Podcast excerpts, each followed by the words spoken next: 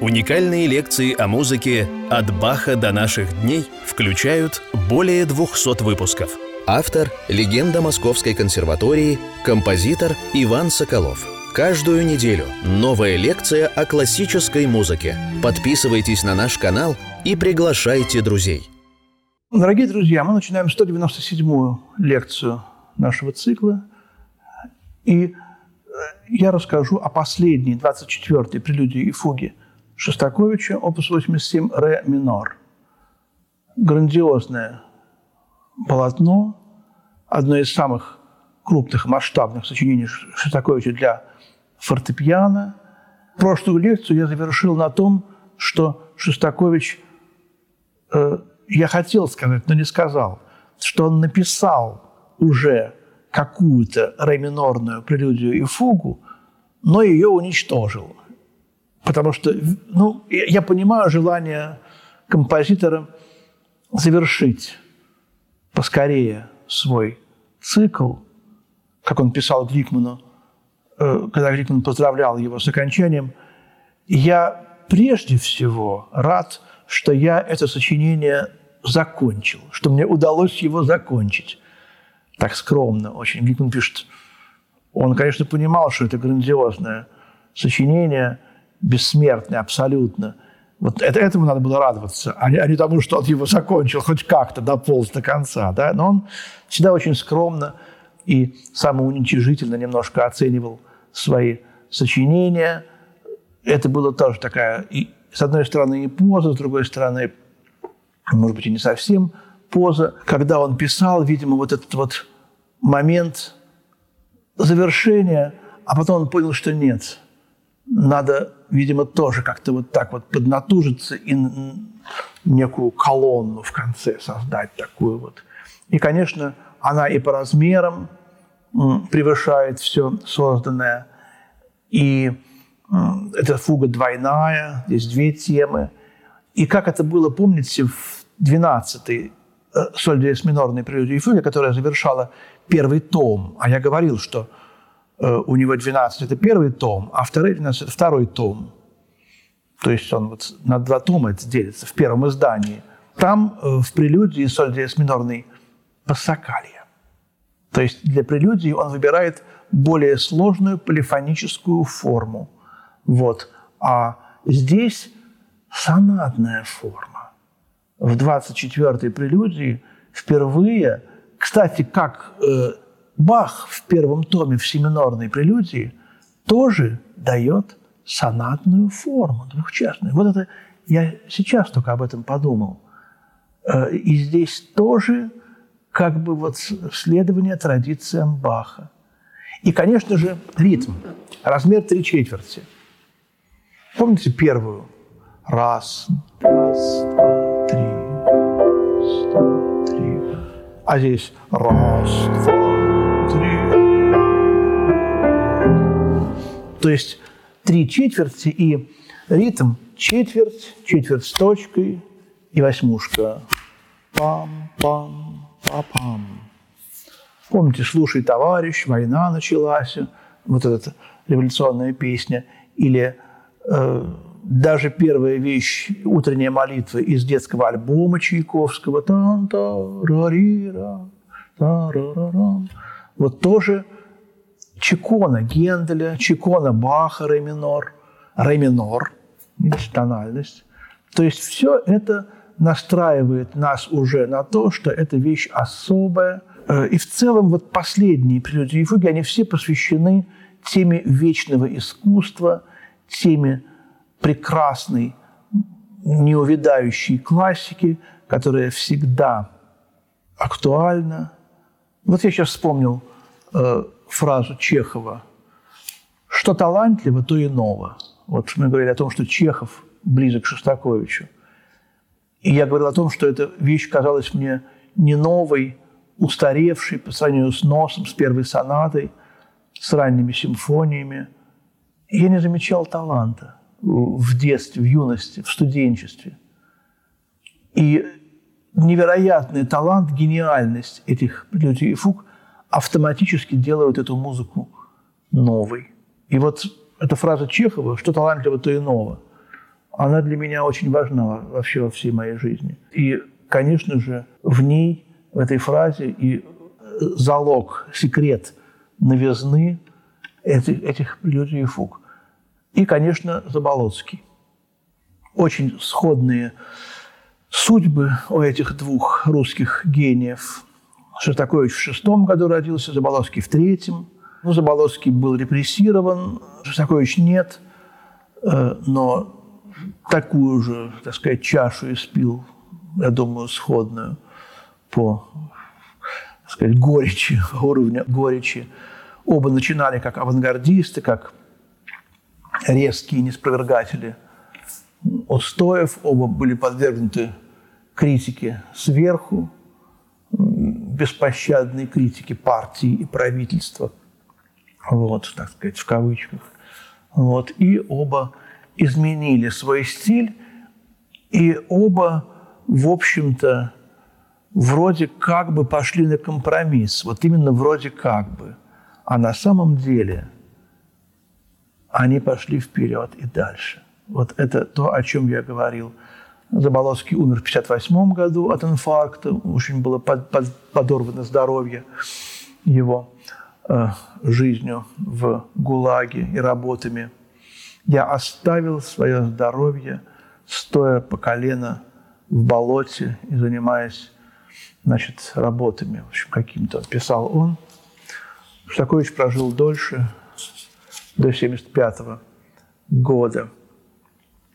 Да, и это очень органная какая-то вещь, тоже вот э, осад ночной, таинственный орган, как сказал Заболоцкий, лес длинных труб, приют виолончелей, осад ночной, печальный караван немых дубов и неподвижных елей.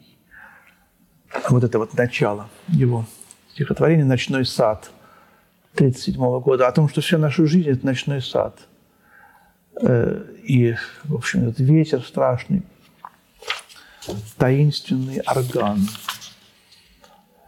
И, конечно, тоже очень органная фуга, которая мне напоминает картину Корина, которая должна была называться «Реквием» и называлась Корином «Реквием».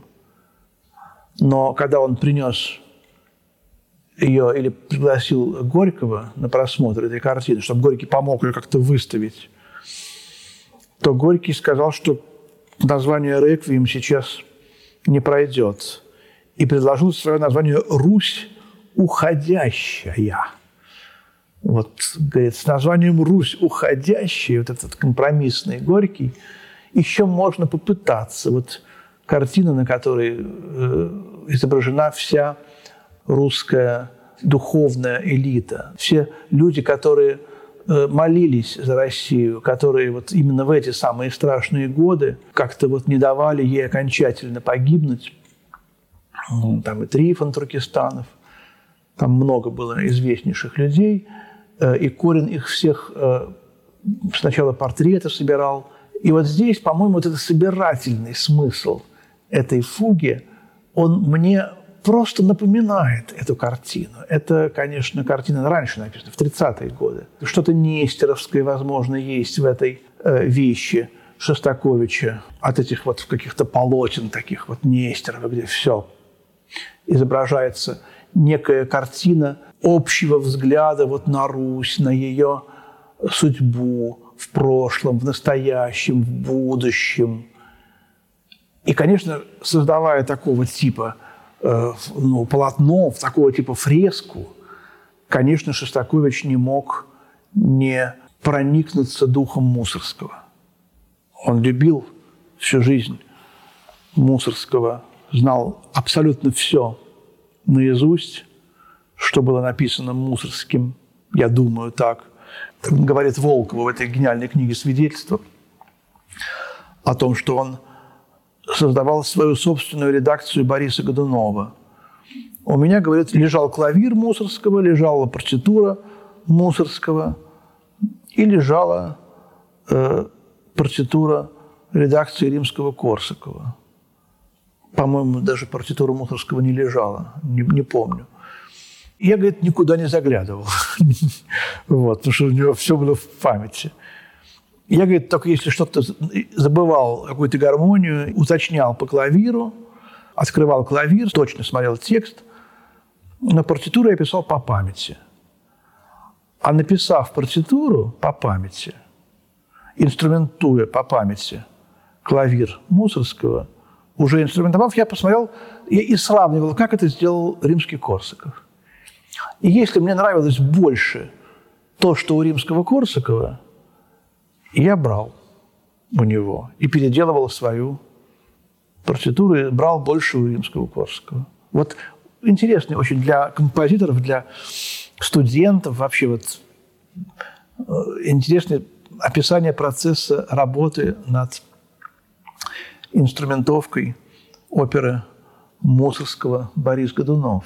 Еще раз какие-то мысли буду повторять, что это – грандиозное создание, 87-й опус, это, в общем, как бы не только симфония, которую он напишет только в 53-м, и он задумал уже десятую симфонию.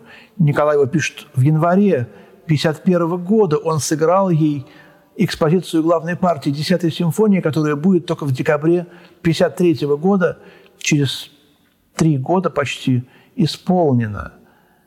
Э, и как бы он не мог после вот краха вот этой вот девятой симфонии, страшной критики, после 48 -го года, не мог сразу написать симфонию, потому что любая симфония была ответом, была бы ответом на критику. Вот всю свою, так сказать, тягу к симфонии в этих фугах, прелюдиях фугах выразил. И к опере тоже. Мы говорили в самом начале об опере народа Вольца, которую он начинал после Катерины Измайловой, собираясь написать трилогию – или даже тетралогию о жизни русской женщины перед революцией и во время революции. И вот эта вот опера народа Вольца, она должна была быть написана. Увертюра – это четвертая ми минорная прелюдия фуга. И, конечно же, многие, все почти отмечают, что в 12 и особенно в 24-й фугах очень много от оперности – от оперного стиля и особенно э, оперного стиля Мусорского, Бориса Годунова и Хованщины. И вот мы это здесь и услышим, конечно же. Вот прелюдия 24 я уже сказал, написано в сонатной форме. Это тема.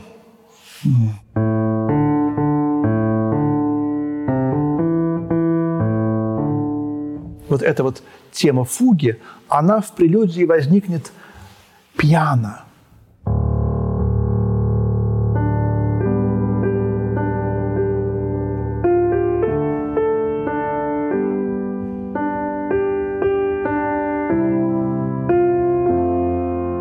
Вот это э, как предвосхищение. Такой прием тоже не встречался ни у Баха, ни у даже у Шостаковича в предыдущих прелюдиях к фугам так полно, да еще и в середине, в конце проходит. Э, кстати, вот именно в 12-й прелюдии и фуге, в конце прелюдии точно проходит тема фуги. А здесь в середине. Я говорил, что это сонатная форма, и что это скорее эпизод вместо разработки какой-то конечно, очень такая усеченная, краткая соната, но она все равно тут есть. И это маэстоза, пианиссимо маэстоза, тишайше и величественно. Вот это как раз тут и Китиш, опять вспоминается римского Корсакова, к которому тоже у Шостаковича было, безусловно, огромное уважение. И, конечно, вот это кварта Ляре, о которой мы с вами вспоминали, когда анализировали 19-ю э, прелюдию. Помните? Вот эта кварта, она там уже возникает, потом вспомним э, вокальный цикл на стихи Блока, седьмой, последний, заключительный, не романс, а э, стихотворение для голоса и фортепианного трио – и вот эта интонация, она тоже ключевая для всего творчество Шостаковича. Пятая симфония, вся на нем построена. Финал я сейчас наиграл. Вот это ля Тут э, виолончельные сонаты. Можно много-много приводить разных, разных э, при, примеров. Э, и прелюдия последняя из 34-го опуса. И, и, и. Вот. Давайте пока сейчас я сыграю прелюдию только, потом поговорим о прелюдии и о фуге.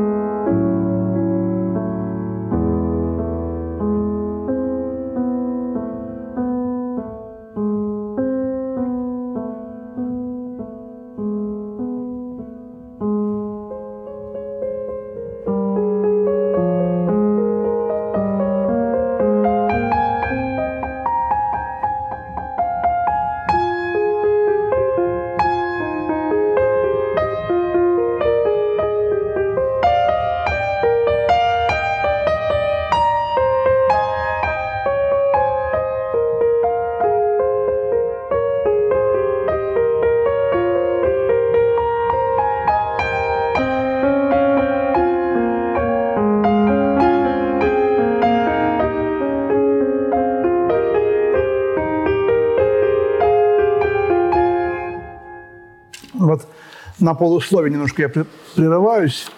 Тут и ноты надо переворачивать. Вы уже почувствовали, как идет грандиозное нарастание. Мы сыграли прелюдию, прелюдию органного склада такого. И вот эта суровая фуга началась. Она мне напоминает э, монашеское пение. Опять же, вспоминаю эту картину Корина, и как-то потом вот это развитие четырехголосия идет вверх, и вот это вот, когда кончается экспозиция, появляется, ну, не новая тема, а противосложение.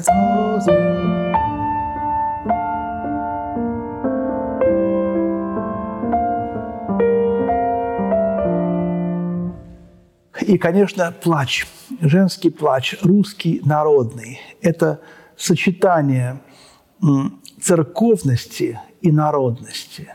То, о чем, опять же, мы в самом начале, когда начинали наш длинный рассказ об этом цикле, э, говорили. Мы говорили о том, что Шостакович хотел соединить немецкую фугу с русской песней. Все самое прекрасное, что есть в немецкой музыке, это Бах, это фуга – и все самое прекрасное, что есть в русской музыке, это, конечно, в первую очередь русская народная песня. А уже во вторую Глинка, Чайковский, Мусорский, Римский, Корсаков и все-все Прокофьев, Стравинский, все-все русские гении, которых Шостакович так хорошо знал, любил и, в общем, впитал в себя. Вот здесь тоже он русскую народную песню – как бы воспринимает не, не только как вот песню, но еще и как церковную э, традицию э, певческую. Вот это очень важно здесь. А третий пласт, когда эти женщины уже, так сказать, пожаловались и про, пропели, про, пропели свой плач о, о тех, кто, в общем, безвинно замучен, погиб, возникают мальчики или отроки, дисконты, которые, ну, или ангелы, да, как хотите.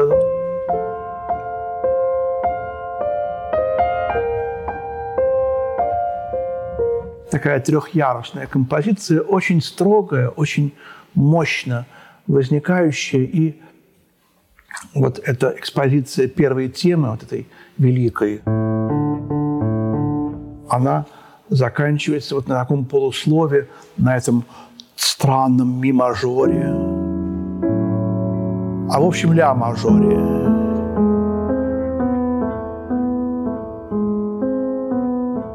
И вот эта вторая тема.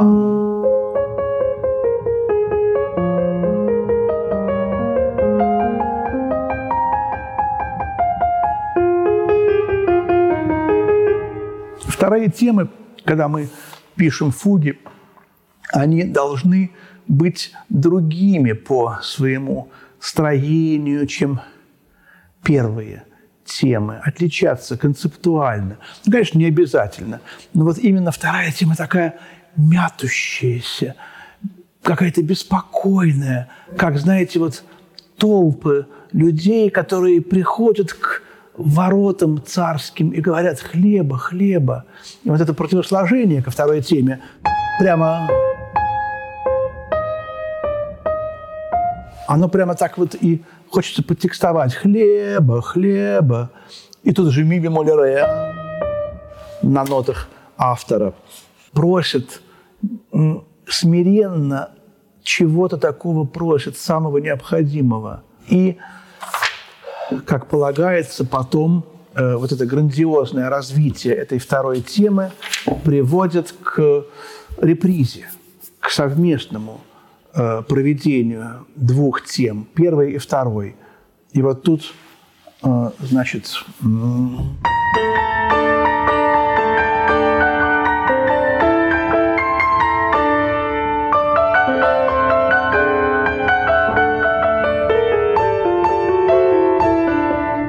такая на три форта драматичная, драматическая очень кульминация. И в сущности эта вещь заканчивается таким апофеозом, который тогда очень считали оптимистическим и радостным. На самом деле это трагедия. И вот если в пятой симфонии там это больше замаскировано, потому что там все-таки был 37 год, было самое страшное время. Здесь э, в 51 году, чуть позже, этот ре-мажор с си бемолем, гармонический мажор. То есть мажор, но вот с, этим, с, этими, с этими полутонами вот, немножко трагическими. И Малер, конечно, здесь тоже очень чувствуется. И э, связь между э, пятой симфонией, финалом пятой симфонии и финалом этой вот грандиозной эпопеи, она, безусловно, тут э, ощущается. Вот. И мы как бы, в общем, видим то, что будет.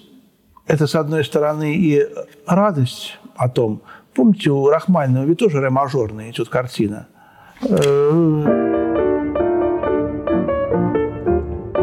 Там тоже ре-мажор с каким-то обилием си бемоля, обилием шестой пониженной ступени. Вот такая, в общем, грандиозная вещь. Шостакович играл ее сам, и есть записи. Есть записи некоторых лишь прелюдии и фуг, которые он играл один на рояле. Вот э, 21-ю он записал, и там видно, как вот эта вот история, которую я рассказал о сломанном метрономе, видно, как он меняет темп, как у него все идет вперед, куда-то несется. И, в общем, темпы очень быстрые. Я бы э, сказал, когда я их играл 15 э, лет назад, то все-таки я играл медленнее, чем э, авторские метрономы, чем автор играл сам в записи.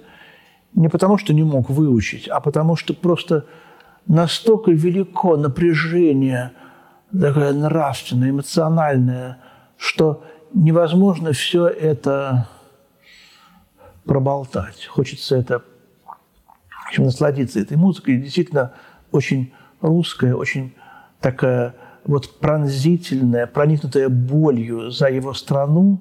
Вторая мысль, о которой я хотел бы сказать, что это, конечно, музыка о войне и мире. Это музыка войны и мира. Вот в 50-м году еще очень-очень было свежо воспоминание о войне. Раны были отнюдь еще не залечены. Огромное количество было э, коллег, которые просили милостыню, безногих, которые играли на гармошках или не играли. Конечно, демографическое положение мужчин совсем не было. Как Прокофьев удивительно совершенно начал писать оперу «Война и мир», и вы знаете, он начал писать оперу «Война и мир» до начала войны. Он почувствовал, есть недавно вышедшие дневники Миры Александровны Мендельсон Прокофьевой, как он обратился к этой теме ну, году в сороковом, наверное, и уже начал и музыку писать, или Брэд сам создал. Какое было количество разных редакций, как его мочили. Мы хотим то, мы хотим это. Он запутался сам уже, по-моему, в этих редакциях. Но сама идея написать оперу «Война и мир» вот в это время была абсолютно гениальна. И как он писал, смотри, война началась, ведь вот тут вот эта вот моя опера «Война и мир», которую я уже начал, она приобретает совершенно другое актуальное патриотическое значение. Вот как он... Не то, что вот война началась, я буду писать оперу на эту тему.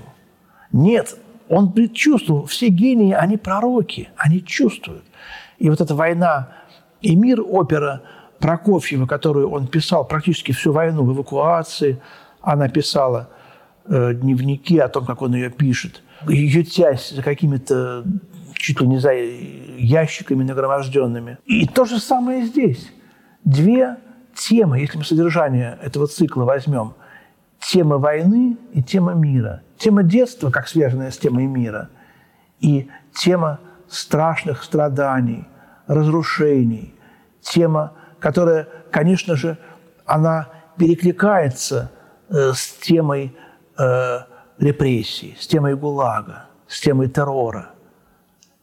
Это все нельзя сказать, где вот, вот, вот здесь вот это, а здесь то. Все, э, а, все вместе. Музыка э, в том-то и величие ее, что она не говорит прямо, вот это, вот это, а это то. Да?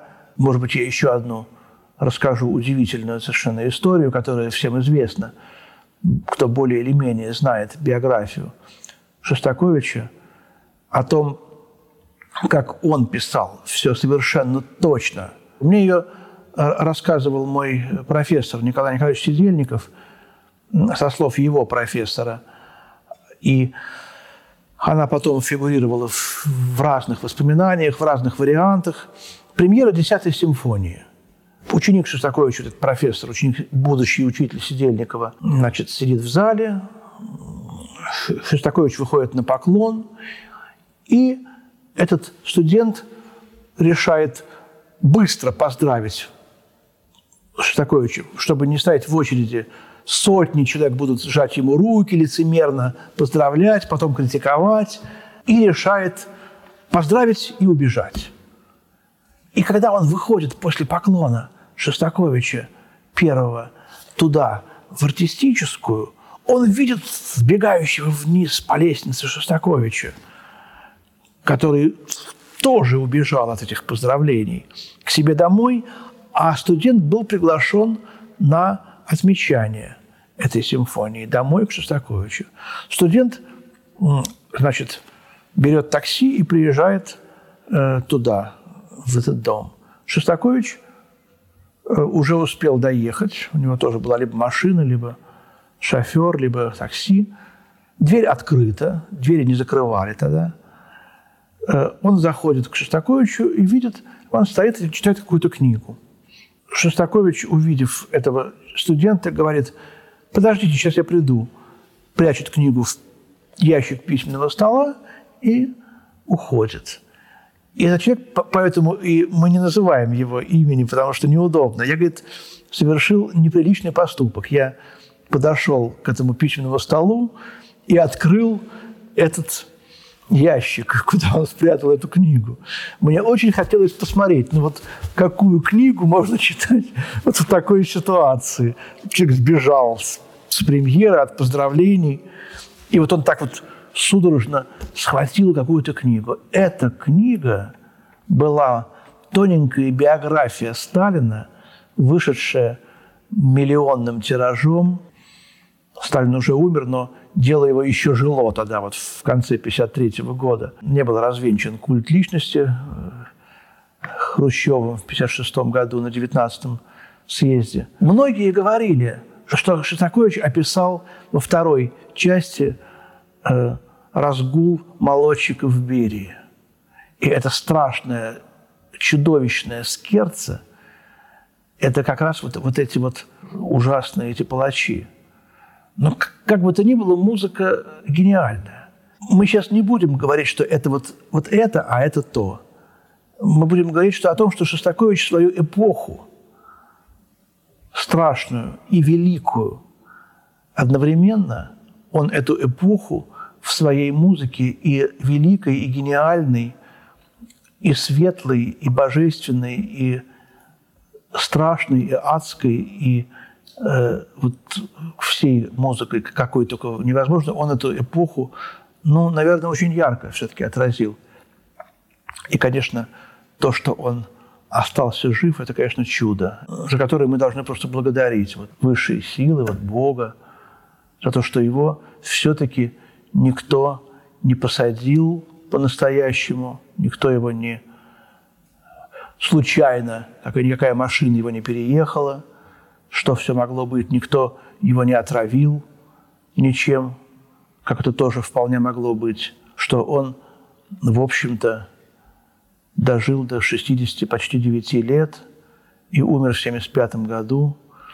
И мы, наверное, еще с вами не сразу бросим тему Шостаковича. Э, следующих трех оставшихся нам лекций я хочу закончить Шостаковича на цифре 200 – я расскажу об альтовой сонате, и мы поговорим о позднем стиле в целом, о поздних сочинениях Шостаковича, а в следующей нашей 98-й лекции будет альтовая соната. Итак, спасибо, дорогие друзья, и всего вам самого-самого доброго. До свидания.